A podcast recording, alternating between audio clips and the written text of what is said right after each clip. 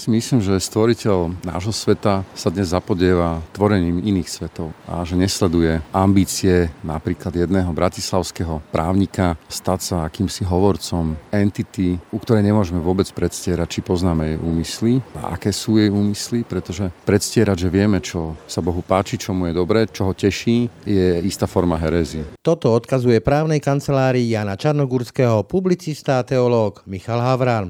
Tento čiž za svoj fejtón Pošlite kufu do cirkusu čeli trestnoprávnej žalobe, pretože sa svojim článkom vraj citujem postavil proti Bohu kresťanov a proti Ježišovi Kristovi. Konec citátu.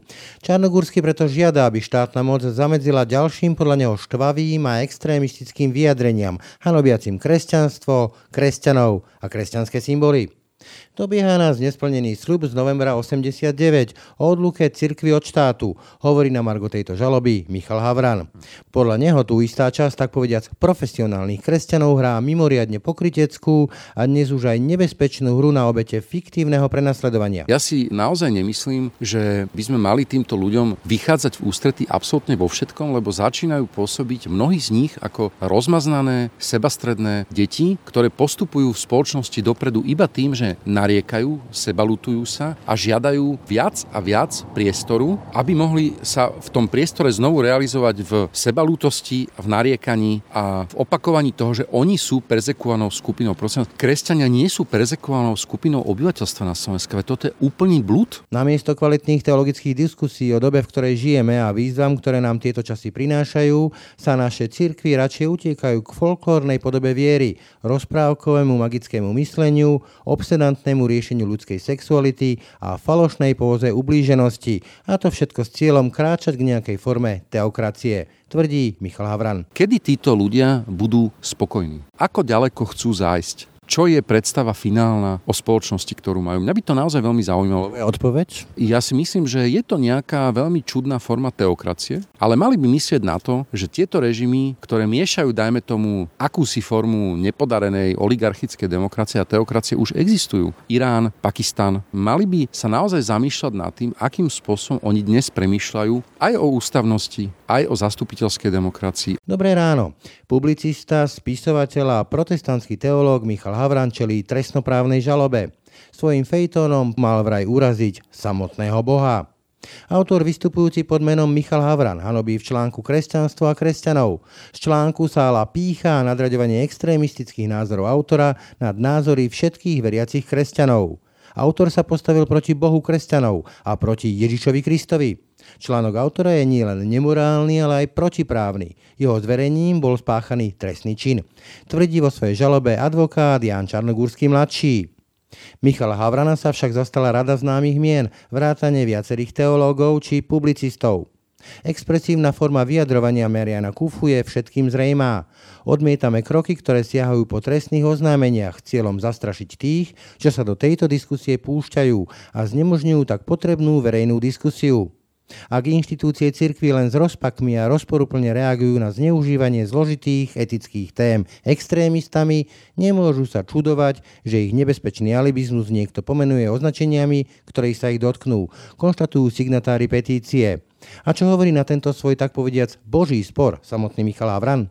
Jeho správu o stave slovenského kresťanstva vám ponúkneme v dnešnom ráne na hlas. Ja si nemyslím, že cestou k vykúpeniu sveta je niečo také ako zatváranie obchodov v nedelu. Myslím si, že degradovať istým spôsobom na takéto prevádzkové úkony nazareckého učenie mne sa zdá veľmi ako problematické. Hej? Lebo presne ako, že uniká stále tá podstata. Čiže ten formalizmus proste, on už nie je akože ani zaujímavý, proste začína byť otravný. Začína byť otravný a každý, kto dnes na to nejakým spôsobom poukáže, tak čeli trestnému trestnom oznámení. To je proste neuveriteľná situácia. Je piatok 15. mája. Pekný deň vám želá Braň Robšinský. Ráno nahlas. Ranný podcast z pravodajského portálu Aktuality.sk. Dobrý deň, som Peter Bardy a som šéf-redaktor spravodajského webu Aktuality.sk. Aktuality.sk robia profesionálnu žurnalistiku vo verejnom záujme a sme na to právom hrdí. Aj dnes, v čase koronavírusu, prinášame dôležité informácie a odkrývame kauzy s riešením tejto problematiky u nás. Robíme to pre vás a robíme to aj vďaka vám a vašej podpore. Na stránke www.aktuality.sk lomka plus alebo vo všetkých článkoch s označením plus nás môžete podporiť. Je to dôležitejšie viac ako kedykoľvek predtým. Ďakujeme. Počúvate podcast Ráno na hlas. Pri mikrofone v tejto chvíli vítam Michala Havrana, publicistu, spisovateľa. Ahoj Michal. Ahoj Braňo, dobrý deň. Michal, ty aktuálne čelíš žalobe, dokonca si bol vypovedať na NAKE. Dôvodom je, že si mal, aby som ťa ocitoval, uraziť Boha. Za komentár pošlite kufa do cirkusu.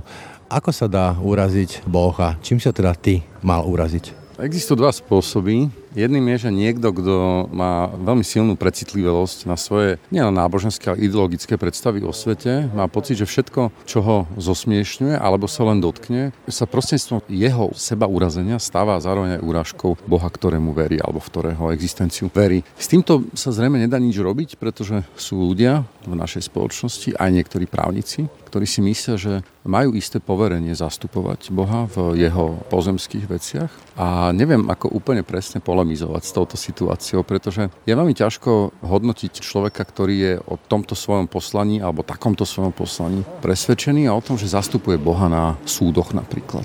Ty si veriaci, dokonca si vyštudovaný teológ.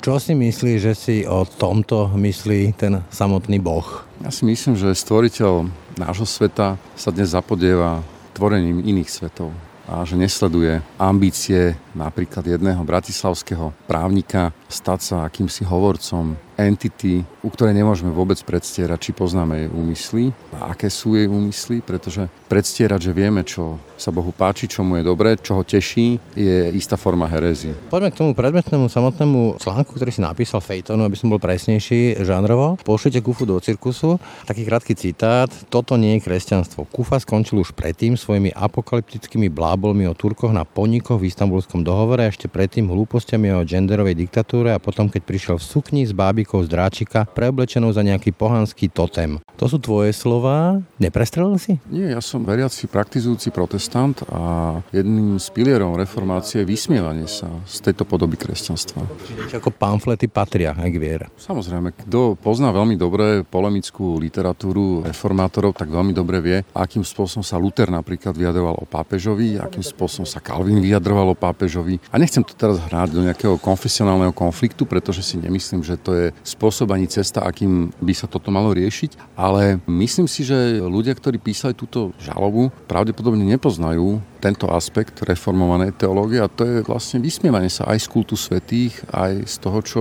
my nazývame magické myslenie alebo rozprávkové myslenie alebo istá forma také akože ľudovej zbožnosti, ktorá je samozrejme z hľadiska etnografov a folkloristov pekná a zaujímavá a produkuje dokonca aj zaujímavé kultúrne momenty, ale ona nie je podstatou biblickej viery, novozákonnej zvesti, tak ako nám ju odovzdal Nazarecký. Martin Putna označuje túto formu za folklórne kresťanstvo. Dokonca celkom vtipne poznamenáva, že máme veľa modlitev k Márii, ale prakticky okrem očenášu nemáme Ježišovi. Čím si ty vysvetľuješ, že u nás je tak obľúbená táto forma, všetky tie púče a také časopisy ako Zrno a tie sveté obrážťoky. Ja si ešte pamätám časy, že v Biblii mala babka obrážťok svetej Márie a vedľa toho obrážťok Vladimíra Mečiara. Kde to podľa teba pramení? Myslím si, že to má ako také dve vysvetlenia. Jedno je to ajme tomu, že kultúrno-náboženské. A to je veľmi dôležité. Ľudia istým spôsobom naozaj autentickejšie prežívali svoju vieru, keď ona bola súčasťou aj ich kultúrneho programu. Netreba zabúdať, že v čase, keď sa tieto prejavy zbožnosti formovali, tak mnohí ľudia poznali, najmä tomu zo sveta, iba miesta, kde chodili občas na trhy, na jarmoky a potom na púte. Puť bola veľkým spôsobom, ako byť spolu, veľkým nástrojom na budovanie vedomia spoločenstva. Komunitný aspekt. To je normálne komunitný akt, proste veľmi pekný. Ja si napríklad myslím, že púte sú pekná vec dodnes, lebo ľudia sú spolu, sú živí. Nemusím akoby že riešiť vôbec tú podstatu teologickú, lebo myslím si, že púť napríklad je miesto, ktorá je veľmi dôležitá pre vedomie spoločenstva. Ja sám na púte chodievam, dokonca na katolícke, aj keď nie na Slovensku, pretože tie sú už žiaľ infiltrované neonacistami, ktorí sa vydávajú za kresťanov, ale je to priestor, mám rád putné miesta na Slovensku, lebo sú miestami ako isté kontemplácie ticha. A oni dokonca predstavujú istú ako pravdivejšiu vieru v tom zmysle, že sú vždy zasadené v prírodnom prostredí. A to je na tom veľmi zaujímavé. Je to jeden z, z mála spôsobov, že kde ľudia prežívajú svoje možno náboženské pocity, cítenia alebo predstavy v inom priestore ako v kostole. A mne to vždy evokuje aj vzhľadom akože na moju konfesiu tie ilegálne kulty evangelické alebo reformované, ktoré sa odohrávali všade v Európe počas prenasledovania protestantov, ktoré sa častokrát odohrávali v lesoch, v jaskyniach, na odlahlých miestach, pretože reformovaní kresťania nemali právo na svoje kostoly dlhý čas, čiže museli sa utiekať do prírody a myslím si, že púť ako keby ostáva takým miestom, kde stále môžeš prežívať svoju vieru v stvoriteľa svetov takým bezprostrednejším spôsobom. Centrálnou osou kresťanstva je samotný Ježiš Kristus a ten mal taký ambivalentný vzťah vlastne k takým tým formálnym aspektom. Na jednej strane hovorí, že neprišiel som sem nič zrušiť zo starého zákona, na druhej strane prekračoval mnohé tabu od toho prevrhovania stolov peňazomencov v chrámoch a v tých rituáloch a nechcel kameňovať a tak ďalej.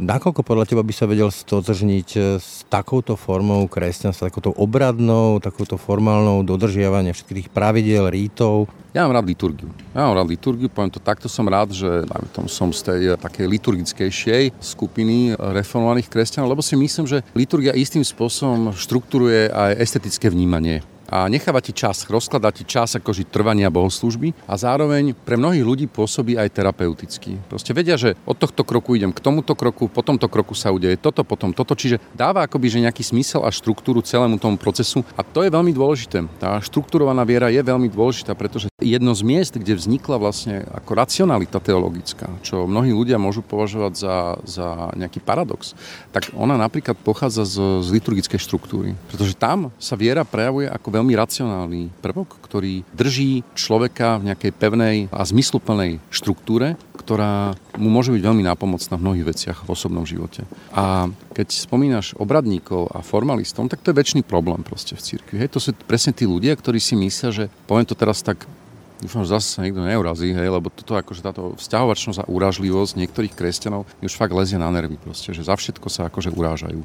Tak ako ja si nemyslím, že cestou k vykúpeniu sveta je niečo také ako zatváranie obchodov v nedelu. Myslím si, že degradovať istým spôsobom na takéto prevádzkové úkony nazareckého učenie mne sa zdá veľmi ako problematické. Hej? Lebo presne ako, že uniká stále tá podstata. My sa tu zaoberáme nejakými videami o jogínoch, otázkou otvárania obchodov, ale ja by som bol veľmi rád, keby naše cirkvy začali produkovať kvalitné teologické texty a kvalitné teologické myslenie, ktoré by napríklad ľuďom povedalo, mňa by napríklad zaujímalo tiež, aký je postoj našich cirkví k situácii, ktorej žijeme, či to prehodnotí náš vzťah ku kapitalizmu, či to prehodnotí náš vzťah k prírode, k starým ľuďom. A na túto tému vlastne nepočujem nič. Ja počujem stále nejaké veci o sexualite iných ľudí, o tom, že ako môžu kedy nakupovať.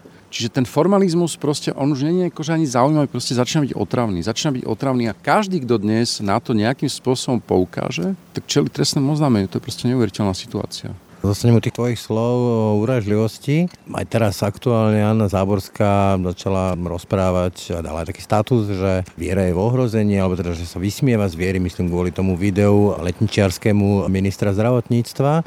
Kde sa podľa teba berie taký ten pocit ohrozenia, taký model obete u špeciálne katolíkov, ktorí sú väčšinovým náboženstvom. Pripomeniem, máme zmluvu s Vatikánom, máme omše v verejnoprávnom médiu, máme aj vlastné lú Lux a neviem aké časopisy, církev je dotovaná z daní a napriek tomu majú pocit, že sú ohrození, že im je ubližované. Alebo to hrajú? Bram, ty veľmi dobre poznáš ten akože komplexný problém ako martýrstva, a hlavne teda v starej církvi. Lebo je pravdou, že starí kresťania mnohí umierali za svoje náboženské presvedčenie. Toto sa v nejakej pamäťovej stope proste prenieslo aj do týchto generácií. No ale keďže dnes nie je možné označiť sám seba za martýra, a ako naozaj pri najlepšej viery, akože títo ľudia nemôžu o sebe rozprávať, že sú perzekovaní. Proste toto je nehanebná lož. Hrajú to, hej, ako pocit obete je pohodlný. No je to veľmi príjemné, pretože potom sa môžu ako urážať, ohrádzať, môžu kde koho žalovať, môžu dožadovať nejaké nové inštitúcie a neviem, neviem čo všetko možné. Ale predovšetkým táto vec neuveriteľne znevažuje postavenie a odputáva pozornosť od veriacich ľudí, ktorí sú naozaj ohrození.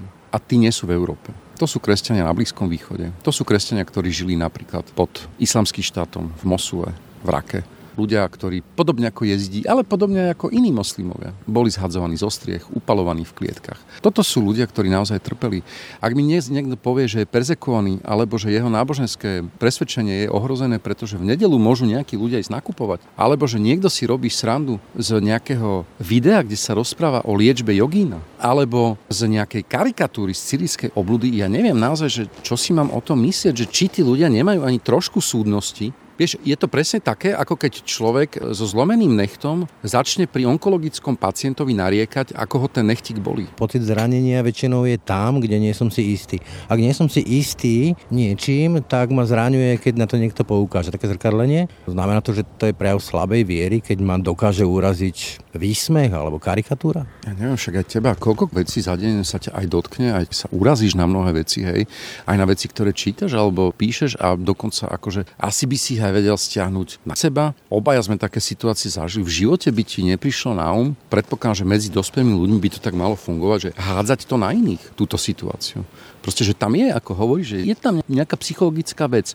Ja tomu mechanizmu proste nerozumiem, ale ja si naozaj nemyslím, že by sme mali týmto ľuďom vychádzať v ústretí absolútne vo všetkom, lebo začínajú pôsobiť mnohí z nich ako rozmaznané, sebastredné deti, ktoré postupujú v spoločnosti dopredu iba tým, že nariekajú, sebalutujú sa a žiadajú viac a viac priestoru, aby mohli sa v tom priestore znovu realizovať v sebalútosti, v nariekaní a v opakovaní vnímaní toho, že oni sú perzekovanou skupinou. Prosím, kresťania nie sú perzekovanou skupinou obyvateľstva na Slovensku. Toto je úplný blúd. Veď kam to vedú, akože tu sú úplne iné skupiny, ktoré sú reálne vo veľmi zlej situácii. My tu máme 30 tisíc školopovinných detí, ktoré nemôžu absolvovať dištančné vzdelávanie, pretože... Nemajú internet. Nemajú internet proste. Toto sú perzekované a znevýhodnované skupiny proste, ktorým štát... Netak toto proste s prepačením, že jedna veľmi zámožná bývalá europoslankyňa má pocit, že ona je perzekovaná, že jej politické alebo náboženské presvedčenie perzekované naozaj na sekundu nevedia zastaviť a porozmýšľať nad tým, čo hovoria tí ľudia? No, mimochodom u tejto pani napríklad jej otec reálne čel za komunizmu reálnemu prenasledovaniu, čo boli trošku iné časy. Ale vrátim sa k e, tej tvojej úvahe o tom pocite obete, lebo pocit obete, alebo vyvolávať pocit obete je veľmi silná manipulatívna technika na to, ako si vymôcť nejaké veci. Práve tým, že vyvolávam druhých pocit viny. A teraz aj to vidíme minister zdravotníctva, bez ohľadu, či hovorí jazykmi alebo nehovorí jazykmi pri tých svojich duchovných zážitkoch, už sa vyjadril nejakým spôsobom k interrupciám, hovorí o tom, že je to akoby odkladná vec, čo je úplne logický nezmysel. Vidíme tu nejaké kádrovanie, či minister školstva je dobrý minister školstva, lebo má nejakú sexuálnu orientáciu. A ďalšie takéto aspekty, hovorí sa o tom, že sa budú sprísňovať interrupcie, lebo je to život a tam je zelená karta a hlasuje sa aj s Kotlebom a už to vyvoláva otázku, či tu budeme čeliť nejakej forme, použijem Tatarkov termín, Farskej republiky. Hrozí to podľa teba? Ja som rád, že kladeš túto otázku, pretože neviem, či si uvedomujú mnohí, nazvime ich náboženskí publicisti, ktorí sú takisto nositeľmi tejto akože konzervatívnej ofenzívy dnes, že my, na rozdiel možno od iných krajín európskych, máme skúsenosť s istou formou náboženskej diktatúry. A neviem, či si uvedomujú, aké nebezpečné je snažiť sa premiešavať svoje náboženské predstavy, lebo tých denominácií je veľmi veľa. A keď sa my dohodneme na tom, že všetky náboženské predstavy sú nadradené akoby sekulárnemu právu, ktoré je zdrojom spravodlivosti v Slovenskej republike, je to ústavne zakotvené, no tak potom skončíme ako v krajinách, kde je 50-60 náboženských sviatkov, kde sa bude trestať za karikatúry. Potom príde nejaká náboženská spoločnosť a povie, že si nemyslia, že by ženy mali napríklad nosiť sukne a povie, povedia, že je to súčasťou ich náboženského presvedčenia. A čo s tým budeme robiť? Zakážeme nosiť sukne a potom čo zakážeme ďalej? Kedy títo ľudia budú spokojní? Ako ďaleko chcú zájsť? Čo je predstava finálna o spoločnosti, ktorú majú? Mňa by to naozaj veľmi zaujímalo. Odpoveď? Ja si myslím, že je to nejaká veľmi čudná forma teokracie, ale mali by myslieť na to, že tieto režimy, ktoré miešajú, dajme tomu, akúsi formu nepodarenej oligarchickej demokracie a teokracie, už existujú. Irán, Pakistan, nehovorím o monarchiách v perskom zájme, mali by sa naozaj zamýšľať nad tým, akým spôsobom oni dnes premýšľajú aj o ústavnosti, aj o zastupiteľskej demokracii. Aj... Spomínaš Irán, tak poďme bližšie, Polsko. Je toto cieľom, nejaký polský model? Ja si myslím, že určite v tom vidia nejaký veľký model, inšpiratívny ale polský model funguje v polskej spoločnosti, pretože politický katolicizmus nezohľal takú negatívnu úlohu v polských dejinách ako v slovenských. A po druhé, je nositeľom istého mesianistického etosu od opakovaného delenia Polska. Bol zdrojom polskej identity, veľmi hlbokej, aj exilovej. Bol zdrojom literárnej a umeleckej inšpirácie a v zásade má aj svoje veľmi intelektuálne, civilizačné a európske prejavy. Slovenský katolicizmus, politický katolicizmus je niekde celkom inde. Kvôli skúsenosti z obdobia slovenského štátu. Nereflektované. Ja predpokladám, že ľudia predsa len v tej kolektívnej spomienke vedia, kto bol na čele. Kňaz Jozef Tis. Že to bol kňaz. A myslím si, že každá táto úvaha o prenikaní náboženských predstav, o pokusoch ovládnuť nejakými náboženskými predstavami spoločnosť sekulárnu, by mala v týchto kruhoch sa odpichávať od tejto skúsenosti. Kľúčovou otázkou je, či si to uvedomuje spoločnosť, že či nie sme v tej pozícii žaby, ktorá sa varí, či sa ozývajú tie hlasy, že môže dojsť k takéto forme ohrozenia slobody.